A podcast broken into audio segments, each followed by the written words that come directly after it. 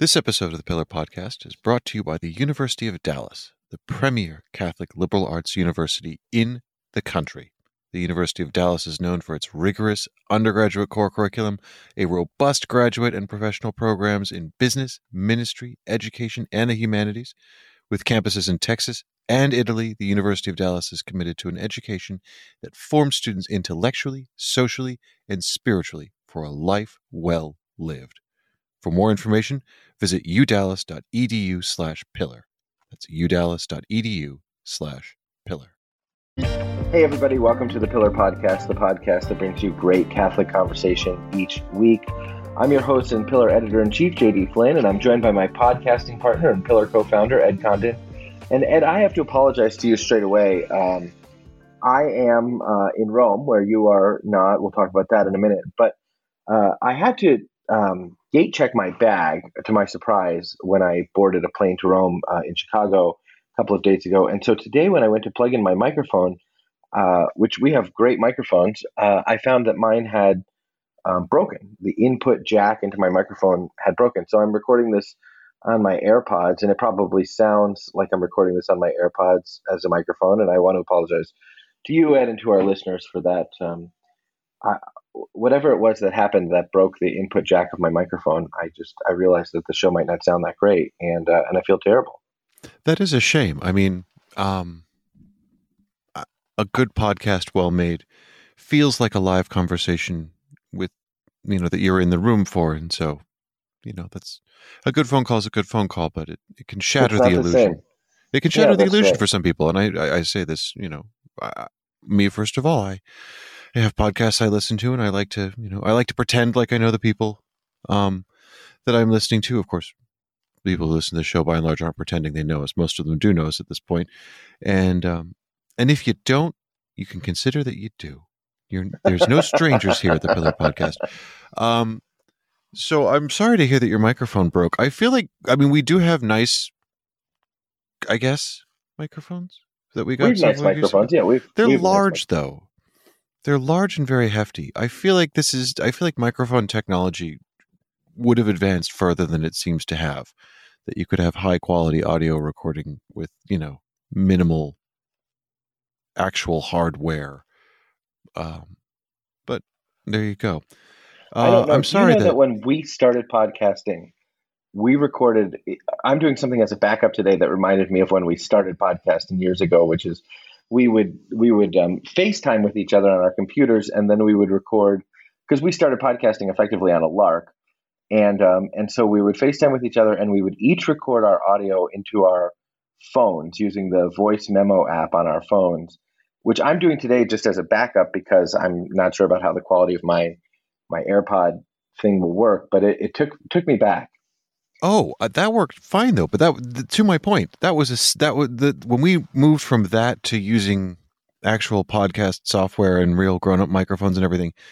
Um, I, I think it became a lot easier for for our producer, Kate, who's wonderful and has been putting up with our nonsense for all of these years. uh, I think her life got easier, but sound quality changed. I mean, this is probably a testament not to the quality of iPhone recordings, but the qual the quality of Kate's production skills. Um, I didn't notice any marked shift in audio quality when we stopped just recording voice notes on our phones and emailing them to Kate versus when we started dialing into this website and recording. So I'm glad that you're doing that. Maybe no, maybe maybe all this apologizing is is unnecessary. We've lifted the curtain without cause because perhaps through the magic of the internets and things, Kate will just be able to make you sound as good as normal. I don't know. Yeah, I don't know. I, I don't know. Um, it's not a challenge, Kate. I mean, I, it, I am not. I'm not. We'll see what she can do yeah. effectively. We'll, we'll see, see, what she can do. do. You can't. You can't work miracles, but if I you mean, if anyone could, it's you. Water from a turnip. You can't get blood from a. You turnip. can get water from a turnip. You can. You can't get. I, I don't know. I, I've never. I don't know if I've spent a lot of time around turnips, but you can't get blood from a turnip. You can't get water from a stone. Interesting. Is that know, a Minnesotan phrase by any chance? That's the first time you've ever heard the expression "you can't get blood from a turnip." That is absolutely the first time I've ever heard the expression "you can't get blood from a turnip." Is it oh. again? Is it from Minnesota? I think it's a ubiquitous American expression. You understand the meaning. Um, that you can't ask a thing to give of that which it doesn't have. C- correct. That it, that um, yes, that one can't one can't give what one does not have, as it were. I've I've heard you. I've heard what I what I'm now wondering is is a portmanteau of that. Why that longer expression? I've heard you can't get blood from a stone. Um, no, no, you can't get water from a stone.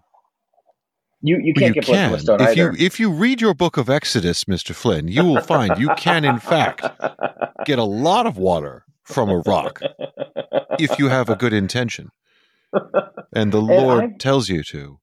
I'm tired. I th- I feel like this is a punchy, tired podcast. You're tired, and I'm tired. We're recording this podcast. I'm in Rome. You're in your home. Um, well, not quite my uh, home, but I am near my. Well, I'm nearer my home than you are. Let's put it that way. it's it's Friday. It's noon for me. It's like 6 a.m. for you. We're recording this podcast at this time because you you didn't come to Rome at because you have some personal um, uh, commitments, which you have now written about in the in the newsletter, uh, the Pillar Post, which I suspect many of our listeners li- have read. But why don't you just we're supposed to be in Rome to cover the Synod on Synodality. I'm in Rome covering the Synod on Synodality. That's mainly what we're going to talk about today. But you're not here with me, and I and I I think our listeners were expecting us. The last time we made a podcast in Rome together was for the funeral of Benedict XVI, and the time before that was for I suppose Traditionis Custodes. Yeah, I suppose the funeral of the extraordinary form. Um, oh, lamentably, it was a terrible. Uh, it was a terribly difficult podcast to make because Traditionis Custodes was such a terribly, terribly difficult document to read, and we anticipated how painful it would be for for so very many people, and um, and uh, we had a, a, number of very serious kind of legal questions about Traditionis Custodes, many of which still still linger in many ways, or which have been compounded even in certain ways. Um, but but uh, but we did that podcast um, out on the terrace of the hotel where we stay, the hotel. And I'm I'm here now, and I, am not on the terrace, but I am near an open window, which is why you can hear the sounds of Bella Roma. Um, but uh, but it's different to be here without you. So why why aren't you here? I'm not here because I'm seeing to my personal spiritual welfare. That that is the short answer. Um, the slightly longer answer, and I won't I won't wax too lyrical about it because, as you said, most people will probably have already read the newsletter, and I talked a lot about this there. Um, a retreat that my wife and I have been hoping to make for quite some time, quite some years, in fact. Uh, we were offered the chance to do it this weekend. It was incredibly last minute, short notice. And it was also rare, kind, of, kind of, it's a retreat that you're not offered yeah, the chance to go on very often. Exactly. It was so. kind of a now or not never, but now or wait several more years kind of event. And you know, I talked to my wife about it, and um, she was very eager to go, obviously, and she she encouraged me to think about um, what was more important, my job or my faith. And you know, in in in every other job I've ever had, that would have been a sort of ironic comment on her part, uh, because you know, if you're if if a job is just the thing you do to make money to um, pay the rent and keep a roof over your family's head, then you know, putting putting God and employment, so to speak, your faith and your employment, the church, and your job in the in the correct order isn't really all that hard. Um, but you know, I and I wrote about this a little bit. I it took me a while to come to the conclusion that I did, in fact, the proper thing for me to do, the thing that would be best for my soul, the thing that would be best for my marriage. Um, ultimately, ultimately, the thing that would be best for my relationship with with God, which is you know what I should care most about, um, would be to go on this retreat. But it took me a minute to get there because the great thing, the great joy about what we do here at the Pillar is we work with the church. We we work with and in and around our faith every day. And I mean that's great. It's a terrific blessing. I don't have to choose between you yeah, know the, our, my, my faith and my job. Yeah, exactly. We live and we live it as an apostolate. And um, but the thing is, it, and and this is true, and it was something that actually a priest I was talking to told me, um, not yesterday, uh, yesterday being Thursday, uh, the day before, I guess it was Wednesday, when I was talking him through this and saying, you know, I was really on the horns about this because you know we had a lot to do in Rome. I, there was I was really looking forward to going. I had um, I wasn't wasn't quite physically packed to get on the plane yet, but I was certainly mentally packed. I had a full slate of people that I needed to see, um, some of whom, you know, with some urgency, and and what this priest uh, said to me was, he said, "Well, the thing about an apostolate is it's fueled by the Holy Spirit, but it's it's also fueled by your personal faith. That you know what you carry out in an apostolate is, you know, what what you use to run run any apostolate is is the surplus is is the extra you have in your own spiritual life the you know the excess that god gives you that you know in the sort of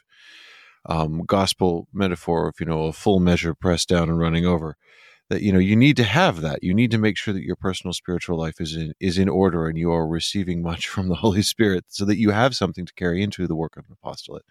And so that was also helpful for me in in figuring out where i needed to be which um, this weekend is not in beautiful rome doing all of the things that i wanted to do. Um, the only um, person who I, says in beautiful rome is the person who's not in rome to work. You know that. It's it's great to be in Rome. It's great to cover the Synod on Synodality, but let's not confuse working Vatican Rome with with Bella Roma. Oh no, I love it. I love you know I've I think we were talking about this. Rome Rome is your USCC. Like yes. you know how I love I I really really like the. Um, there's a lot of things for, for us to that I want to respond to in your in your points, but I really really like the plenary meetings of the USCCB because I'm a USCCB policy nerd. I have you know fair degree of knowledge of the various things that the USCCB is working on. I know many USCCB staffers, and it's it's just a it's a beat that I and, and and it's just a beat that I know well and that I get excited about it. And and this beat, you know, I'm meeting with a lot of people who are friends of the pillar here, and and um, far be it from me to suggest that I'm meeting with sources, um, but meeting with people who are a, who, who who care about the pillar in very many ways. But you and you know, I I, I don't worry that the work's not going to get or something like that. But you have a particular love for this beat in the same way that I tend to have a love for the for the conference beat. Yes, I'm I am very happy working in Rome doing doing Vatican stuff. Um it makes sense. I mean, you know, we were talking on the show the other week, I think, about, you know, my sort of uh my dislike of travel as I've gotten older that, you know, I don't I'm not a comfortable traveler. I tend to be quite an anxious. I know you told me how much you dislike travel and then you suddenly had a retreat emerge, which prevented you from traveling. And don't think I didn't chuckle at that. Well, even though I'm sure you, I know you were telling me the truth. I uh, yeah, the timing was funny. Yes. Um, although I mean, what's funny is actually traveling to Rome isn't travel that makes me particularly nervous unless I'm flying with you, and I'm worried you're going to pick a fight with airport security or something. Someone you you told someone I think on, uh, or you said in the podcast last week that we have almost gotten arrested in the airport because of me. I have no I have a special grace of forgetting many things, as you know, but I have no recollection of that.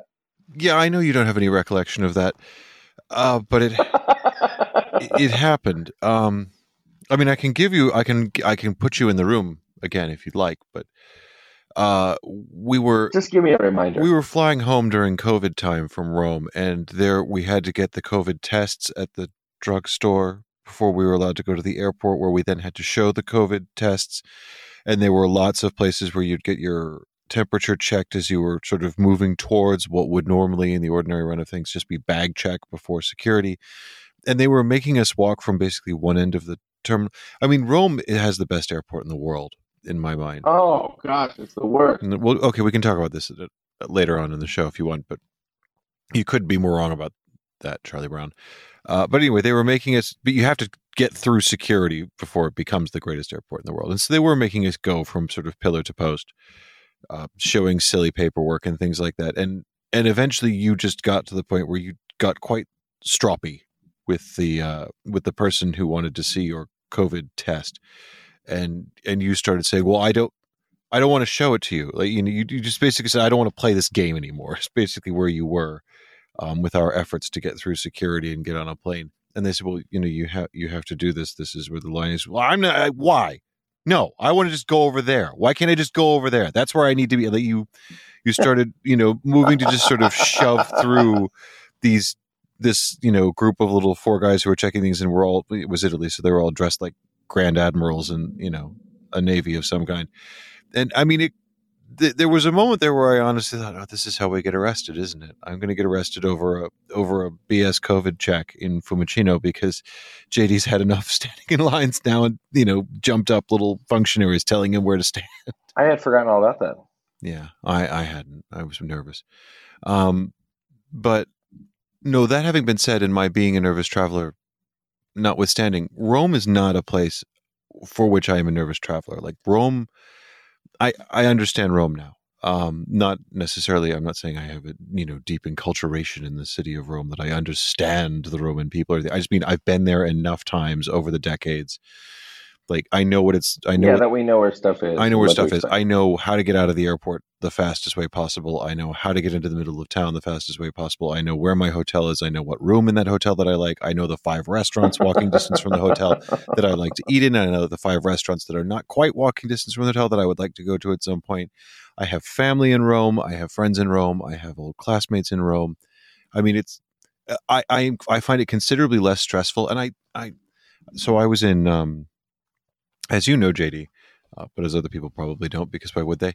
Uh, I was in New York City on Saturday. New York City. Yeah, I I found taking the Acela up to Manhattan for the day considerably more stressful than I find flying to Rome for a week. Just because not my city, I, not so my funny. people, I, nothing about it makes sense. I love being in New York. I know you do, but I don't understand how I I that whole city is so oppressive and angry and constructed as That's though. so funny because what I really love is old New York. The the, the current Disneyland New York. Well, I mean, mean, Disneyland New York is New York. It's only, the city was only founded five minutes ago. Old mean, New York is like saying, "Well, I like the I like the old McDonald's on the other side of town." You don't understand what pre-Giuliani New York was like. And actually, New York is increasingly oh, more. I more disagree. Like this New is York, actually. But... I was about to say. I, I one of the things that occurred to me on my way back is I was like, man.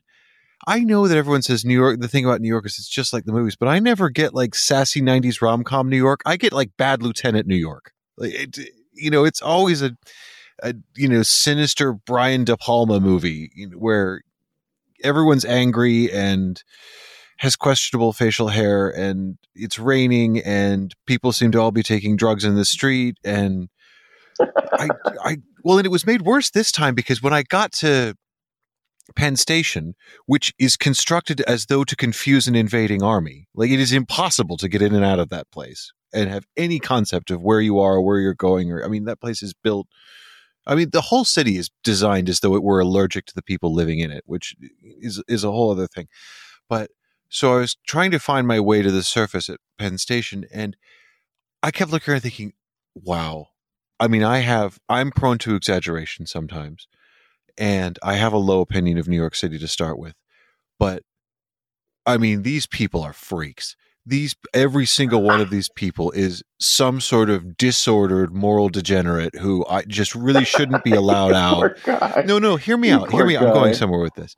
And it was only as I sort of got close to the top because Penn Station is sort of under alongside under and alongside Madison Square Garden that I realized I'm under, but yeah. there was apparently some kind of Comic Con going on there so all of the people that I was like, wow, even by my own very, very like basement level standards of New York, you people are you've totally gone over the deep end. Half of you look like you're going to a fetish concert. The other half of you are dressed to rob a bank. And it's like, no, that's actually what they were trying to go for. They were all doing the doing the Comic Con thing. So um no, I th- this is too much banter. I'm sure people are going to start complaining in a minute, but this is not banter. This is substantive conversation. Is it okay? Uh, that day was far more uncomfortable for me than would have been flying to Rome and just getting in the Uber at this special semi secret because you know Italians have a tortured relationship with Uber. Um, semi secret pickup place. Take me to the you don't hotel. Just take a cab. I just take. I, I. What I like to do is take the train from Fiumicino. But the last few times that I've taken the train from Fiumicino, you've told me that we don't need to take the train and I am a grown up and it's okay to take a taxi and all this other stuff. So I've taken a taxi, but the taxi's so easy, just stand in line. But the train, I, I, I like to be, I'm a Scottish skinflint when it comes to not spending money. So I like to take the train. You're not actually saving all that money, much you know? money taking the train though, because our hotel's on the other side of the city from Termini. So you're still going to have to get a cab. No. Yeah.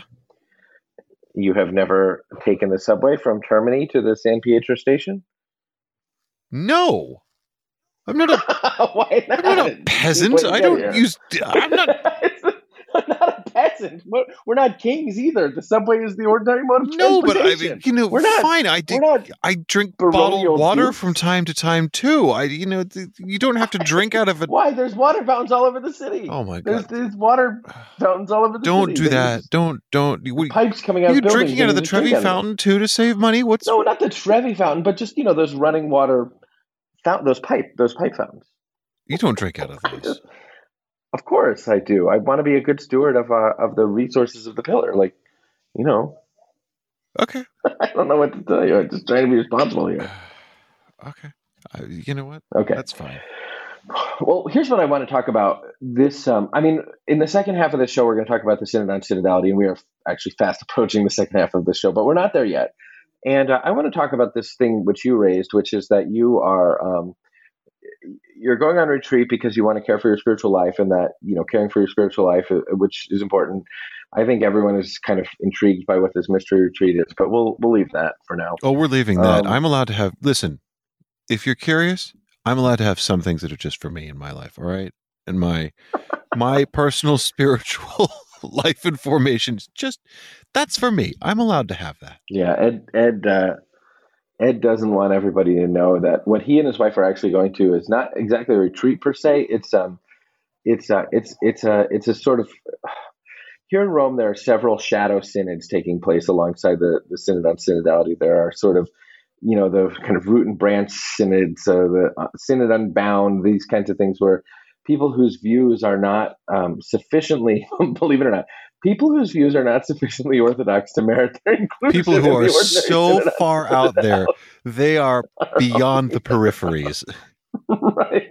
And Ed, you know, Ed does not want um, people to realize that what he's doing is he and his wife have have some things to say at a shadow synod this weekend. That's So right. That's what I'm actually and it's not just this weekend, right? I mean, so it's not just this weekend because if it were, you'd maybe come to Rome on Monday. Oh, if it was just for the weekend, no, thing it's gonna no. The, continues. yeah, the the the three day retreat begin. You know, is the is the sort of big kickoff, and then there's you know successive nights of of catechesis, biblical scrutiny, confession. You know, it's it's a whole thing for about um, two or three weeks afterwards. And I mean, like I said, Connected it's to this kind of couples and family group that you're a part of. yeah, Yeah. Yeah. Okay, so what I want to It's talk about is this. So you- Freemasonry. you- So you raised this point. Boy, I have heard, uh, we're coming back to what I wanted to talk about, but I have heard from more Italians in the past few days the genuine suspicion that Pope Francis is a Freemason than I ever hear in America. Like, I hear lots of criticism in America of Pope Francis, don't get me wrong, and I hear that's criticism that not an unreasonable part of Davos and things like that. But in in Italy, the like they call him uh, Papa, or you know, critics of the Pope, and these are masculine people. I mean, you wouldn't really expect it, but Papa Masonico. Uh, and uh, um, there's a real suspicion among a lot of people that Francesco, uh, the first peace be upon him, is in fact um, a Freemason. And and I think in America we lack that as a kind of um, touchstone point of conspiracy suspicion, and we just don't have we don't have an imagination for how Freemasonry might figure into our sort of one world government imaginations uh, or, or machinations. And, uh, and and so it's far less likely that you'll hear Francesco as a Freemason in the United States. But here, I I mean, you know, lots of people have told me this.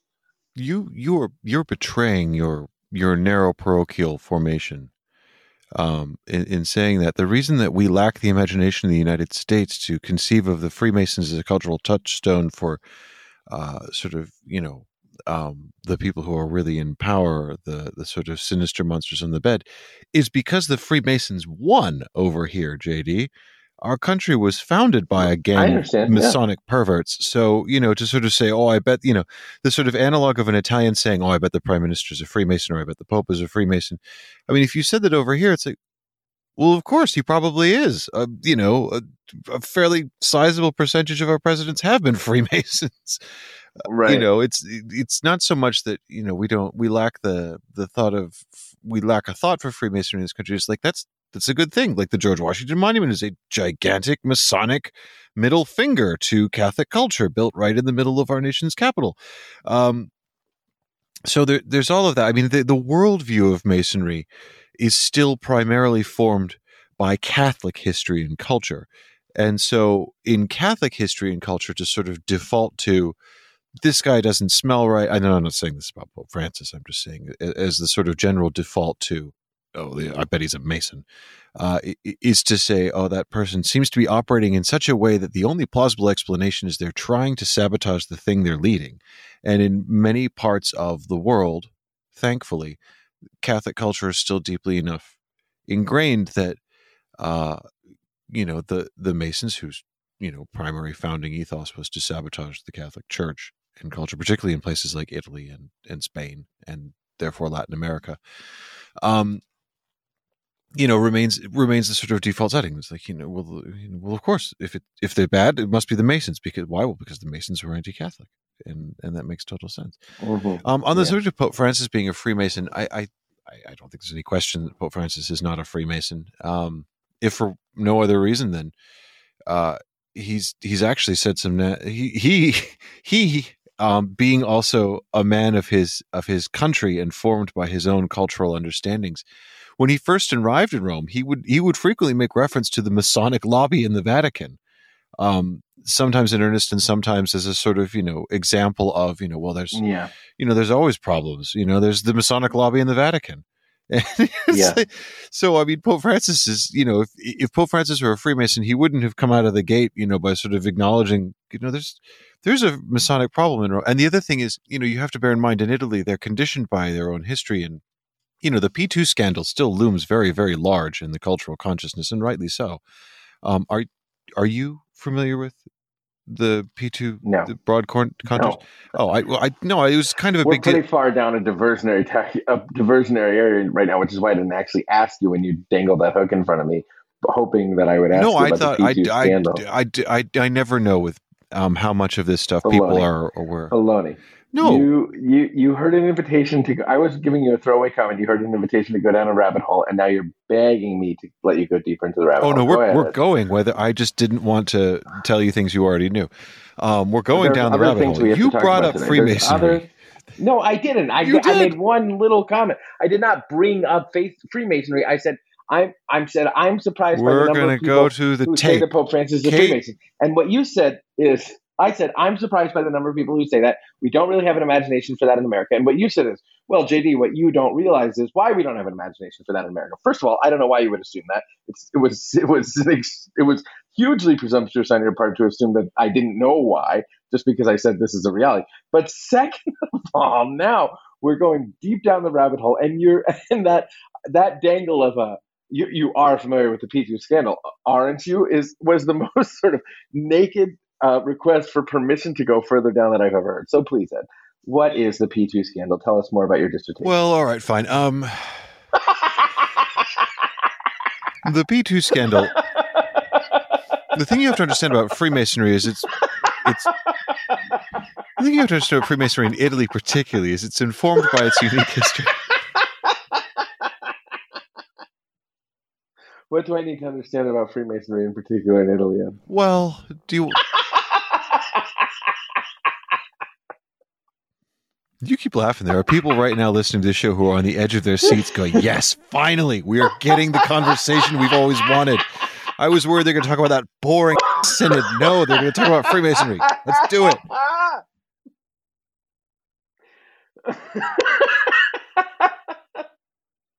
we'll be right back after a word from our sponsors. And this week's episode of the Pillar Podcast is brought to us by the University of Dallas, the premier Catholic liberal arts university in the country. And, you know, the University of Dallas, you mentioned this at the beginning of the show, but I think it's important to talk about, is known for its rigorous undergraduate core curriculum. What that means basically is that all University of Dallas undergraduate students are required to take the same rigorous core curriculum, which consists of 20 plus courses across disciplines. They take four courses in literature, four in history, three in philosophy, two in theology, two laboratory science classes, one each in economics, politics, fine arts, and mathematics. Plus, they gain intermediate knowledge of a foreign language. In short, the UD core curriculum is not sort of a couple of classes that are checked off, but a whole sort of foundation of education with a Christian worldview across a variety of disciplines, all of which aim to sort of ask fundamental and clear and important questions about who we are, where we came from, and where we're going from a deeply Catholic perspective. Um, and from my perspective, this core curriculum is a really cool thing that distinguishes the University of Dallas from from even other many other Catholic universities. Yeah, I mean, the the thing I find fascinating about the the University of Dallas's core curriculum is it's so much better than the college education I got at undergraduate. and I mean, I'm not saying there's these, and I went to another Catholic liberal arts college. I didn't. I was educated in another country in another context entirely, where you specialize much more, um, much more early on in your in your academic life.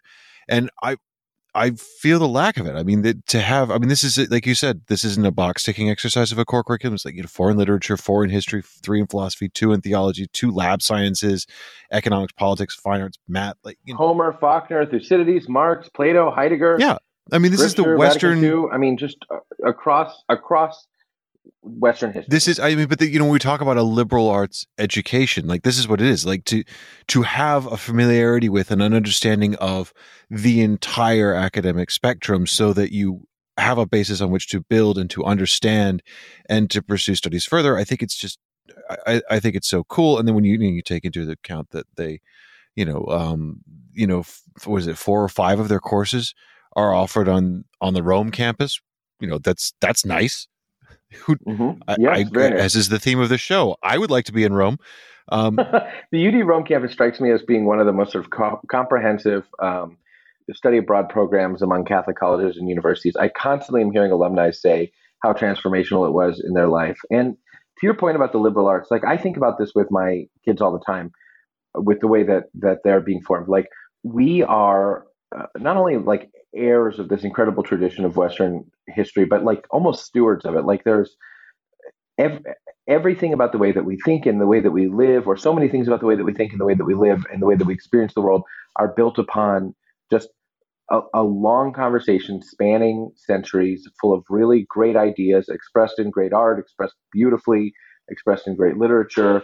The, the great books, so to speak, you know, are not just sort of important. They're great, right? They're, they're right. really these are the things which um, uh, upon which so much of who we are is built, and which speak and resonate to to our our souls in really meaningful ways. And so the the, the notion of a core curriculum, which is like not just a, a passing sort of tour through those things, but in a, like a, a, deep study of the foundations of those things, um, uh, the foundations of that tradition, of those conversations, of that great beauty.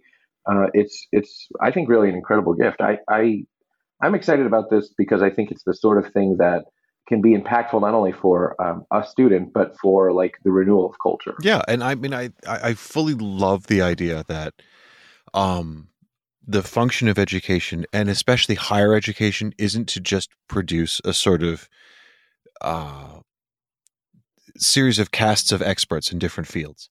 That even people who you know, if you if you're if you know you're going to be a doctor and you want to do you know medical school and everything else.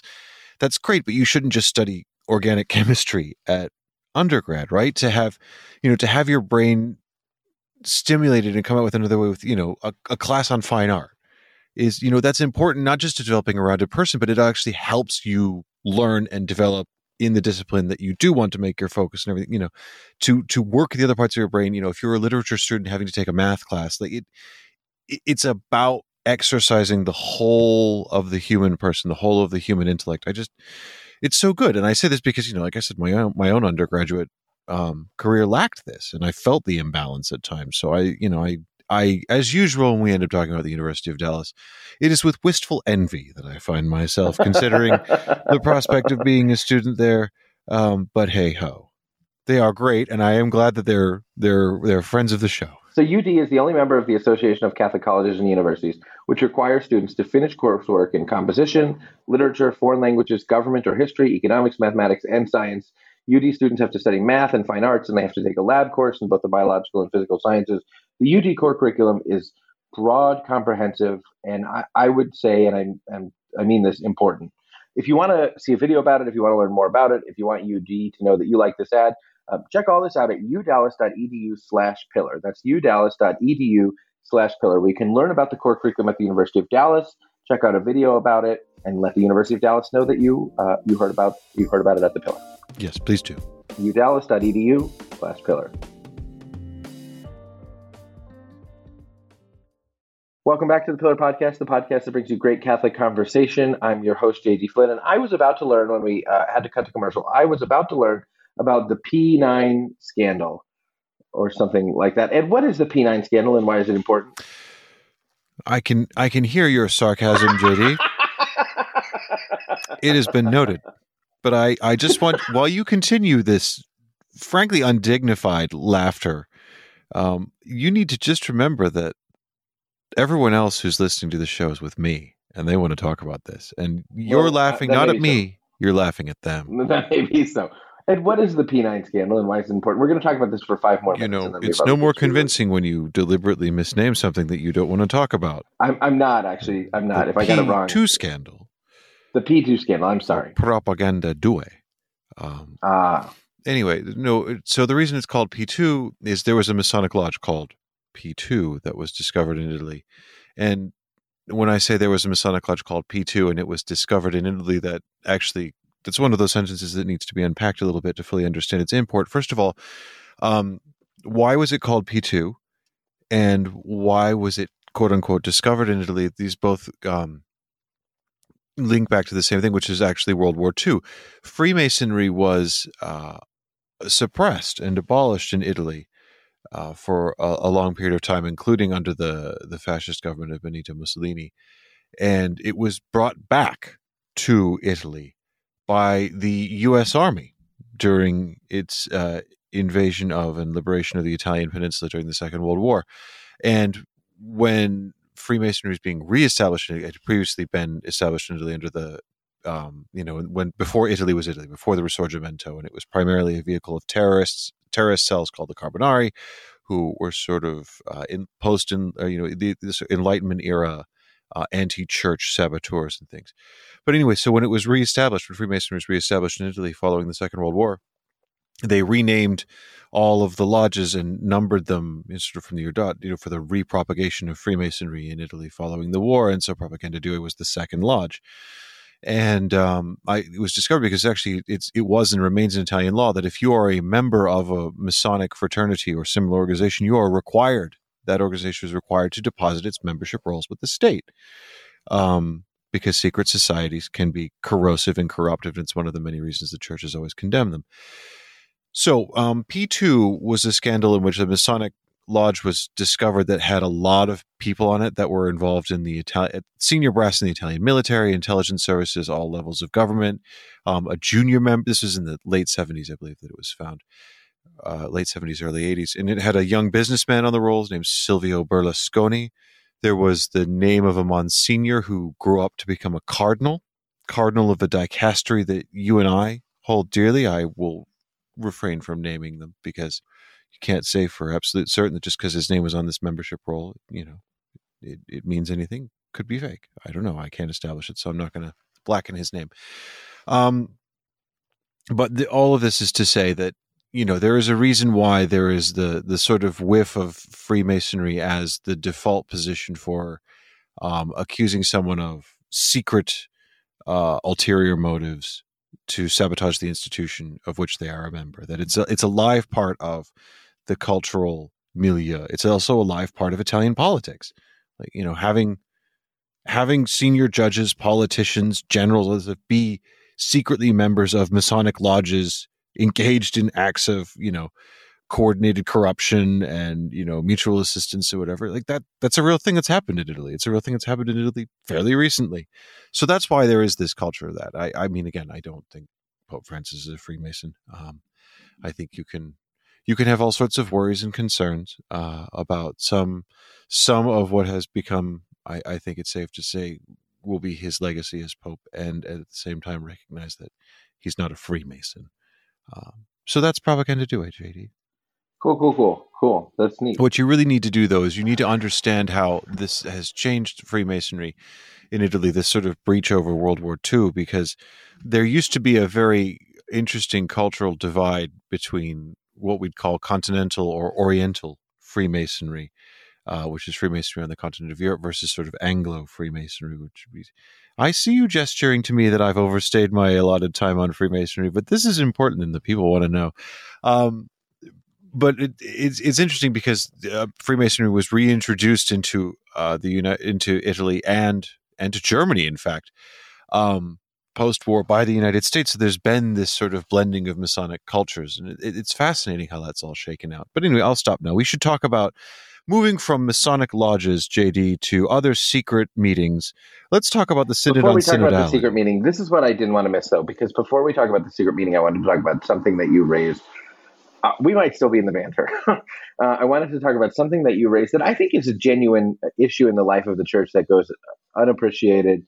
Um, and it's this: you you mentioned that you're you're not coming to Rome because you're going on this retreat, followed by this catechetical time and these scrutinies and and these sorts of things that your small faith community is a part of. Um, Ongoing formation in the faith is a right and duty for all Christians, and it is in the code.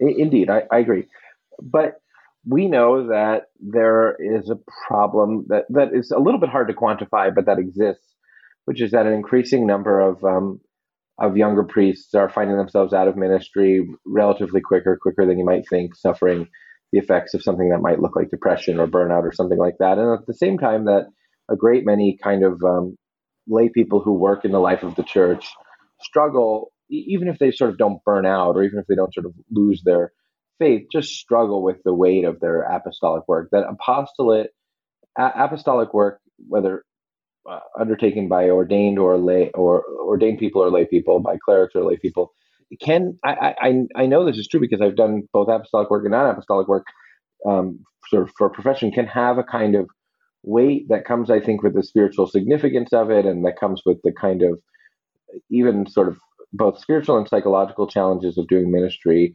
um, in addition to the just often long hours and high expectations and and uh, and oftentimes low sort of feedback, positive feedback of, of, of, for one's work, or the sense that one has or a, or relatively diminished sense of sort of accomplishment that one has begun something and then accomplished it.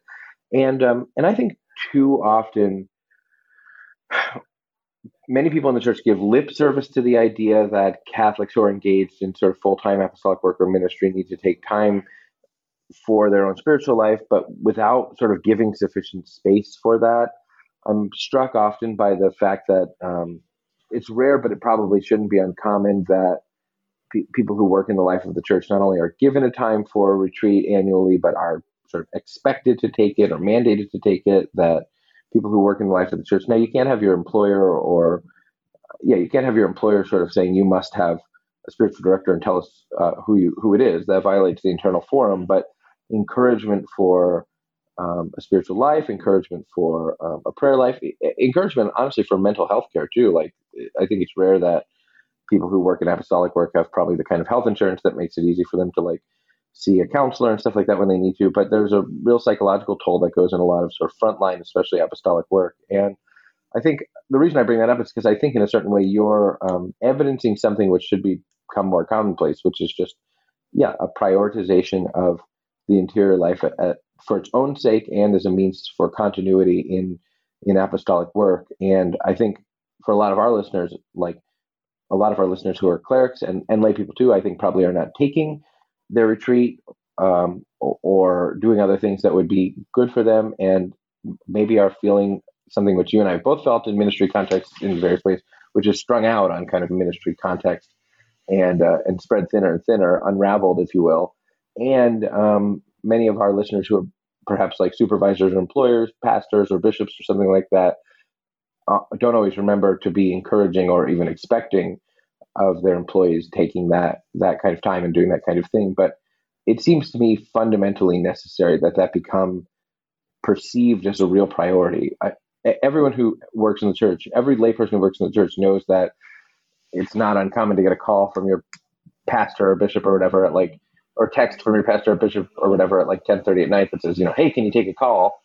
Or from someone who's in and, and everyone who's in who's every ordained every cleric knows that it's not uncommon at 10:30 or 11 or 12 or 1 for someone to say, "Hey, I'm in a crisis. Can you take a call?" And uh, and the, and those things all add up. And so I'm just I'm glad that you're making this time for this retreat because it's an opportunity to say, I think even many of the personnel problems, the crises that we look at with regard to financial misconduct, um, sexual misconduct, personal misconduct, all of them, many of them stem from a person who has over time lost an interior life or who has not had adequate space or adequately prioritized their own both spiritual and mental health. So I, I, I just think um, I don't think we can overstate how important that is in apostolic work. No, I would absolutely agree with that, and it's true. I mean, at at, at the sort of practical level that you mentioned, you know, you and I got past the "Hey, I know it's late, but could you?" Um, phase. Uh, we we we dropped that I'm nicety. sorry. No, it's I'm as bad as you. It's just no, you're not as bad as I am. I often think that I am. no. I I bother, I bother you at night more than you bother me at well, night. that's because I'm two hours ahead of you. And so while I'm bothering you at night, it's just it doesn't feel like I'm bothering you at night because for you it's like oh it's it's only six o'clock. I'm still kind of at my desk, whereas I'm like it's eight thirty and I'm you know furiously texting behind my wife's back, going yeah, well what about this? We should do you know no I I do the same thing, and also I'd bother you in the morning more like you know it, I I Gotcha. I try very, very hard. And by try very, very hard, what I mean is I don't at all. Um, to leave you alone until what I consider to be a respectable hour for you to be at your desk and ready and engaged at the day, which I have talked myself into as being 8.30 your time, which is insane because That's funny because I try very hard not to bother you until nine o'clock your time in the mo- your time in the morning. Right, exactly. Whereas, th- and the reality is, both of us are on our phones at our, you know, desks, metaphorically speaking, hours before that. So, Yeah. you know, again, recognizing the the reality of of real spiritual burnout and everything else that can happen, like you know, that I, I'm, I, I'm, I was getting a little twitchy. I, I can admit that, having been helped to see that by my wife, I was getting a little twitchy. I could, I could use a little spiritual recharge. Um, but the other thing is, you know, also for me, and I, I mentioned this in the newsletter. I don't know if I said it clearly enough because I, I don't. Self disclosure makes me feel icky. Um, and you know, we're coming dangerously close to feelings talk, and. Uh, but I mean, it is a reality that you know much of what we do at the Pillar involves covering the the reality of the life of the church, and that means covering scandal and corruption and things like that where it happens, and it can mean the painful, always horrific reality of you know abuse scandals and things, um, which you know even if we're not right there working directly with a, a victim survivor or something that, and often we are. Um, but even just covering something like the Rupnik scandal, for example, if you're really having to wallow in it and you know read the read the testimony of uh, of his victims and, and, and things like that, it, it takes a toll. But also just you know the, the sort of veniality of financial corruption, things like that. Like if this is your if this is something you spend hours and hours a day doing, um, it it colors your perception of the church in the end, and so it's necessary for me to step back periodically and say, wait a minute. Am, am I engaging with the church first and foremost as a son and a sinner seeking salvation, or have I become sort of cynical and hardened and you know I'm looking at this all very much through the lens of you know the church is you know it's like covering a government or you know a, a company or whatever else and you can't let that happen because then if your primary point of contact with the church isn't sacramental then you're doing it wrong and so i just i also need to make sure that that, that is true for me. Um and, and so i'm grateful that I'm, I'm getting to do that this this weekend i i know i need it um, Yeah, and I would I, I would just say that there's a an important lesson there for our listeners and an important reminder for all of us. Okay, um, we need to talk about the synod on synodality, and it is perhaps appropriate that on the episode in which I thought it would be dedicated to the synod on synodality, we have been talking about a great many things. but none of them Because, involving uh, the synod and synodality much like what's going on at the synod and synodality funny enough Well, I I am here at the Synod on Synodality, and um, and I think that is the big thing that's happening in the life of the church right now. Um, and I'm trying to assess the zeitgeist of the thing, and um, you know the the way the synod is structured is that um, there are some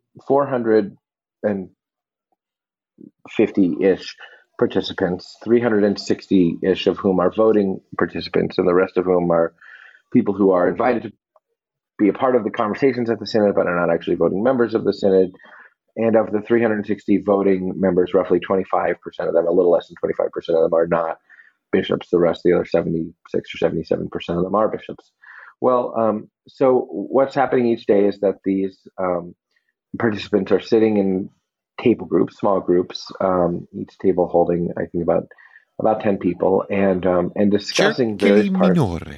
circuli minori, little circles, and discussing elements of a kind of guide document called the Instrumentum Laboris, the working document of the synod, which sort of takes them through seemingly what was talked about at the continental phases of the synod on synodality, the national phases of the synod on synodality, the diocesan phases of the synod on synodality, and the parish phases of the synod on synodality, and, and answering sort of questions about that, which are then presented in the aula in the hall as kind of little reports from each small, like you know when you do group work in school, and then each group has to stand up and say what their conclusions were or whatever. It's it's like that. You elect a group secretary, all of that fun stuff. Right, all of that, and then people have the opportunity then to respond to what's said, and so there's time for open interventions, and and all of this is close to the media um, and close to the public, which is um, is what it is. It's a little bit different from prior synods because in prior synods, um, people who participated were allowed to publish copies of their speeches, and as we know, the Vatican itself was publishing the various reports filed by the Circuli Minori,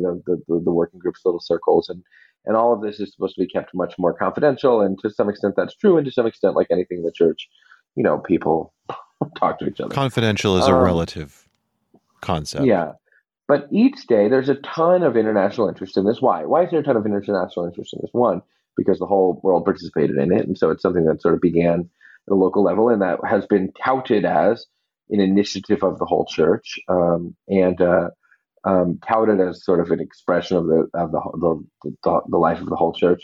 Um, and so that's one reason. But the other reason is because lots and lots of people leading up to the Synod on Synodality have said, you know, this will be a time, this will be the most important ecclesial event since Vatican II, and this will be a time to talk about serious questions related to the development of doctrine regarding not only ecclesiastical structures, but also moral issues in the life of the church and, um, and, and just moral theology on the whole, related to sexuality, related to roles of, of gender, these kinds of things. So there's a ton of anxiety because um, so many people have claim, laid claims to what the Synod on Synodality is about. And so each day there's a press conference in which a few participants, bishops, lay people, um, priests, our religious sisters, I suppose, although I haven't seen any religious sisters, are, are brought to the um, to the press hall. There's a new press hall, by the way. The Sala Stampa is under renovation, so they're using a, a room, a building down the street. Um, but they're brought to the to the press hall, and then um, they give a little talk about what they experienced. And most of them say, you know, this has been great, and most of them say this hasn't been about, for the most part, doctrinal development um, or doctrinal change. There are clearly people giving speeches about doctrinal change. There are clearly people giving speeches, speeches urging doctrinal fidelity. Um, but the, the, the participants say that hasn't been the whole of it. We've mostly been talking sort of about how the church can be a place that's more welcoming, how the church can be a place in which more people are heard, in which more people are consulted, what the pastoral experience of that is in different places. And I think those things are good. I, I suspect you do too. Um, but they they all evince this experience of that's kind of like um, the kind of collegiality that's born out of one of these things. It's like you ever go to a cast party for a play that you're not in, that you weren't in? Yes, in fact, I went to a cast party for a play that I wasn't in on the opening night of a or uh, uh, uh, the end of a opening night for a play at a recently renovated theater, which is the source of my only Kevin Spacey story. And it was probably a strange experience. We're not. It was a very strange. Experience. We're not going down that rabbit hole. Bonus episode, maybe. Maybe it's kind of a strange experience to be at a cast party of a play that you're not in because the cast, having all done this thing that is high stress and low sleep and lots of time together, forms this sort of very clear bond of affection for one another, and they say like we're we're a family here and we love each other and we'll be friends forever and all of that. And if you're in it, it's like that feels very natural. And if you're outside of it, it's like boy, these people are really ramped up on the, this right now. The, these people have these have something of a retreat high here. Yes. Uh, or if you hear teens, you ever have this experience? A group of teens from your parish goes on a retreat, and when they come back, the parents come to pick them up, and parishioners are supposed to come and listen to them give talks about how the retreat was. Have you ever had that experience? Uh, actually, World Youth Day is the thing that comes to mind most. World Youth Day is a kind of thing like that and and you hear this kind of uh, enthusiasm and emotional experience that is to some degree coupled with a relatively la- relative lack of sleep to some degree sort of tinged with the inside jokes of a group that has become very affectionate towards one another all of which is good is fine but you if you're from the outside you're like i wonder about the lastingness of this and all of that because i can see that these people have had this intense emotional experience that other people haven't had, and then they try and convey it, and they say, "There's really no way that we could possibly convey. It. You just have to experience it. You just have to go." Which is ironic because we're that, not allowed to experience it. Right. All of that is resonant to me of the way that people are talking about the synod on synodality. You just have to know that the, that that that God is present. You just have to know that there, there's no there's no real division here. People have differences of opinions, but we're very close. And I believe them. I believe that they're having this positive, emotionally charged, spiritual even experience that for them has made the church more manifest. But it's interesting to watch it from the outside because you wonder the church has sort of said this is meant to be a model and something which to which the whole of the church is invited, um, and yet we really can't see it. Right? We really can't. All we can know is that they're doing it, and we could be happy for them even that they're doing it, um, or glad that they're having this experience, this positive experience. You know, when they say it's definitely the Holy Spirit that's speaking to us, you sort of think, well, may, maybe it is. You know, but you, you're not going to get in their face and say, "How do you know?" Although there have been certainly reporters who are doing that. But but the whole thing is a positive experience. It seems to me to be this positive experience for a few, coupled with certainly people who are advancing an agenda, and for most people, there's this kind of opacity to it where yeah, this thing is happening, and they say that it's going good. And you can talk to people who who say that it's not going good, and you can talk to people who say, you know, we're not being heard, and and, and people have complaints about the way the microphone system works and the queuing system works and all of that. But it, there's not a lot of, to be honest, there does not seem to be emerging from the synod on synodality much there there either for the positive or you know people have had so many anxieties that this will be a you know a, a major revision to doctrine and all that there doesn't seem to be much substance there in that direction either. The, the, it'll be interesting to see and we've seen the first round of working group documents which again evinced sort of we're all having a positive experience but did not evince a ton of sort of theological depth or argumentation in one direction or another.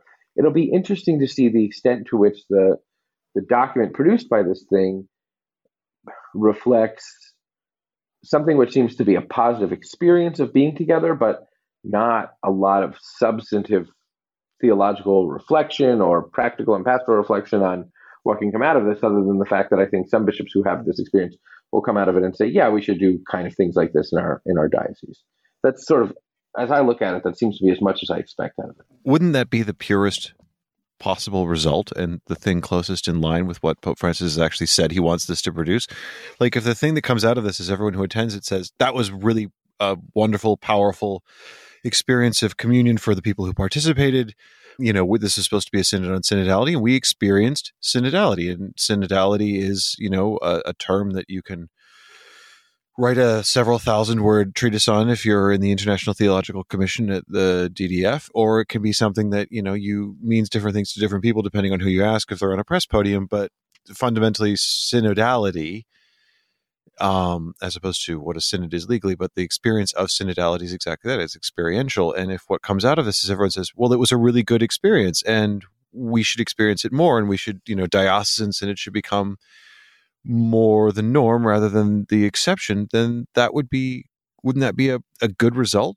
Yes, except I have said all along that synodality seems to me to be prayerful discernment of the will of God.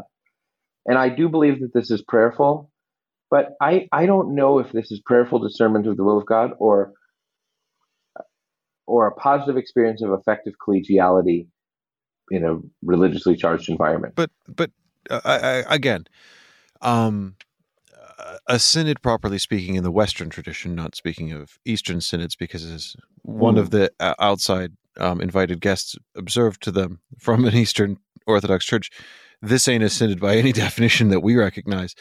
Um, but the Western experience of synodality, I mean, isn't it exactly that? Like a synod is not meant to be a deliberative body. It's not meant to come up with an idea or an argument or a proposal or a development in a concrete way. It's and you know this this is something that um, I, I noticed uh, Bishop Daniel Flores um, from Texas, who's obviously attending the synod and was on the the press panel yesterday, I believe.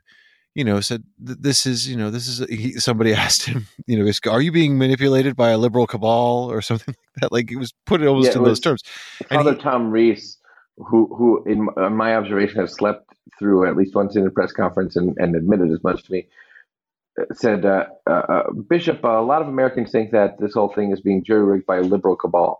Are, are you being manipulated by a liberal cabal? It was a funny, funny question because, of course, low. People just come right out and say it. Cabal Um, right, exactly. Uh, but no, what what Bishop Flores said that was edifying and instructive, I think, was he said, "Listen, you know, this is all taking place under Peter. It's you know uh, under the care, the protection of Peter, and that's what guarantees this. And that's what a synod is, properly speaking. Is it's a thing that meets under the authority and guidance of a proper authority in the church, a bishop, in this case, the Bishop of Rome.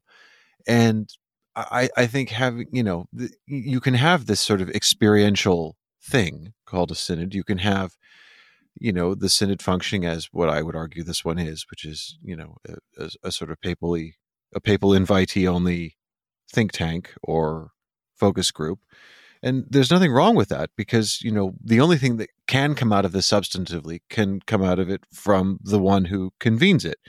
That the synodal documents will say whatever it is they're going to say. I, you know, the the lesson of recent history um, of the last several synods under Pope Francis, which have had all of this extraordinary hype around them and uh, you know, have always been accompanied with a sort of, you know, well, they're going to push for doctrinal change. You know, the Synod on the Amazon was going to be all about ordination of women, and then wasn't. They, they did push for that. They did push no, for I mean, it, but it didn't happen. The, is my the, point. It didn't happen, but it was pushed. for. It was pushed for, but that's my point. Is that you know you yeah. get these agendas coming to push. You know, the the Synod on Youth was going to be all be all about LGBT stuff, and there was a giant push for that, and then it fell completely flat because again the you know anyone who does bring um, a an agenda or you know an ulterior motive or whatever to a synodal assembly okay you can do that. Everyone is human. Everyone is free. Um, but in the end it, the the even even a weight of numbers wanting to do that doesn't ha- is not empowered by the synodal process by an authentically synodal process to make that happen. It has to come from the authority figure who convenes it and and that's just a different kettle of fish i think Yes, I th- I think that's right. So that's the thing to see is will the document mostly be about process? Will the document mostly be about a positive affirmation of an experience? Or will the document be taken as an opportunity by some or be framed by an opportunity as some to advance what I suspect is a, is a, is a, is a strongly present but minority agenda of, of undermining Veritatis Splendor and um, uh, undermining or, or challenging the catechism in certain ways, and and that's certainly operative and present. But I'll be curious to see the degree to which that gains sort of um, concrete traction, or whether or not the focus remains on this sort of effective experience of collegiality. If it does remain on the, this effective experience of collegiality, I mean, color me skeptical, but I do not think that. I think that there might be a sort of initial flurry of an increase in diocesan synods in other parts of the world, but I do not think that five years from now or ten years from now you know, the, the, the synod organizers keep saying that they want the, the challenge is to re-articulate the not without eschewing that they, they, say this concept without eschewing the hierarchy hierarchical constitution of the church. The key is to um, re-articulate the identity of the church in a key of synodality, using a musical motif, and in the key of synodality to discuss what it is to be the church. And um, I, I color me pessimistic, but while I think that for the life rest of our lives we will continue to hear people talking periodically about the key of synodality, I do not think it will become the dominant leitmotif of sort of ecclesiological self identity for most people. I think enduring models like um, I find this funny because you you were the one God, of um, the two of us who was most bullish on the synod and the synodal process. For because I think the notion of consultation. I was saying to my dad before I left. My dad was like, "What is this?" And I was saying to my dad, look, every year the Archbishop of Denver sits down with his senior staff and maybe his presbyteral council and then his finance council and thinks about what matters in the life of the church and how he should spend whatever the operating budget is of the, of the chancery. Let's say it's, for our purposes, let's say it's $15 million, the annual operating budget of the chancery. Every year, the, the Archbishop and the Presbyteral Council and the College of Consultors and the Finance Council and the senior staff of the Archdiocese weigh in to some extent on how to spend the, that, that 15 million bucks. And I said to my dad, "You have a different experience uh, as a as a Catholic than does the Archbishop or member of his presbyteral council, or member of his finance council. You're involved in very many very many parish ministries. You also have some good uh, theological formation. You're a graduate of the Archdiocese Archdiocesan Catechetical School and these kinds of things. Um, so, don't you think it would be good for a bishop before he decides how to spend the dough that he got from everybody to ask a broader range of people what the pastoral priorities of the church should be so as to be informed as to how to sort of effectively uh, use the resources of the church to proclaim the gospel? Yeah, I think that would be good. Don't you think it would be good for him to ask a great many people sort of how they see what's working and what isn't working, or how they see what might work, or what their ideas are. Yeah, I think that's good. If that's synodality, uh, I think there should be more of that. But this motif of sort of rethinking the whole of the church and the church's structures in a key of synodality. Well, no, but you've you seems, coined the observation, and I and I and I think you deserve credit for coining it, and I think it's the correct way to to view that whole idea of you know making synodality the new. First of all, I when someone you know says the word modality, I immediately roll my eyes. I just it's one of those words that usually means that if someone says modality, hold on to your wallet. Hold on to your wallet. Or in this case, you know, get ready to be bored because here comes here comes a lecture on nothing much in particular. Um, but you were the one who who first made the observation that you know we you know the the the church has uh, particularly in the sort of post Vatican II era, and I don't think it's because it's after the council. I think it has much more to do with the sort of uh, interconnectedness of the world and you know um, the the change in our communications climate that you know we the, the universal church can start to speak with a more common language in a in a very in, in a much more accelerated way and it's not always necessarily a good thing. Sometimes it's a neutral thing sometimes it's a bad thing. But what we have seen you know with the advent of sort of mass media and rapid communication and interconnectedness is you know you get buzz phrases entering the bloodstream of the church much more quickly and so you said, you know, 20 years ago, what we all talked about was the new evangelization, new evangelization, new evangelization. We're going to mm-hmm. do new mm-hmm. evangelization. And and now, you know, we talk about synodality. And don't forget dictatorship of relativism. Dictatorship of relativism was the one under the under the Benedict era. Um, All of which I think are good objective. Each of those things sure. I think is no synodality. Um, I mean, a dictatorship of relatives isn't a good thing. It's a bad thing. But no, bad thing. It's but you know, a, a, as a sort of as a sort of informing um, prism through which to look at the the times and life of the church, it's it's a good thing to bear in mind. Um, but all of these things, I mean, they they have a good idea behind them. They have um, they are an instructive way of thinking about how the church is um, is behaving and living and and moving within the world and the times and everything. It's fine. Um, and if people are going to, you know, sort of invoke the principle of synodality as sort of, you know, this sort of generation's bit of jargon, then that can be good, bad, or indifferent. Um, you know, that's that's what happens. It's just part of it's part of human it's part of any human society. And if you know, synodality is a concept and a terminology and a sort of language for talking about things that you know we've always talked about one way or another.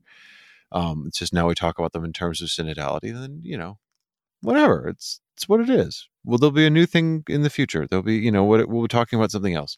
I think that's right. But I, yeah, I, I think this the term will be growing. I mean, yeah, if if there's more consultation, that's a good thing. But I think there's a degree to which rethinking the church in the key of synodality will be used often by people who don't like the way in which synodality unfolds or the way in which a bishop does something uh, to kind of weapon as a, in a weaponized way to say that the bishop is insufficiently yeah, well, they people will say bishops aren't being sufficiently synodal in the way that they used to say, and still to an extent do say, well, they're not being sufficiently Vatican II. Yeah, you know. Right. Yeah. yeah. All right. Well, I've got to go actually to the press conference now. So there, I have we'll have a lot more reporting on the synod on synodality. Most of my reporting on the synod on synodality actually is analysis. I'm trying to see what the story, the real stories are. I'm trying to work on a longer I'm trying to track down some facts and figures that would be a longer sort of hard news piece. But most of my reporting here is analysis because there's not a lot of hard news coming out of the thing, and because I'm trying to to, to help our readers see all the pieces on the board where they're moving and and, and how they're interacting. Listen, uh, that's, so that's, important. Do that. I you know we, we our our our goal, our stated way of doing our jobs is if you can read it somewhere else and we have nothing new to add, we don't write it.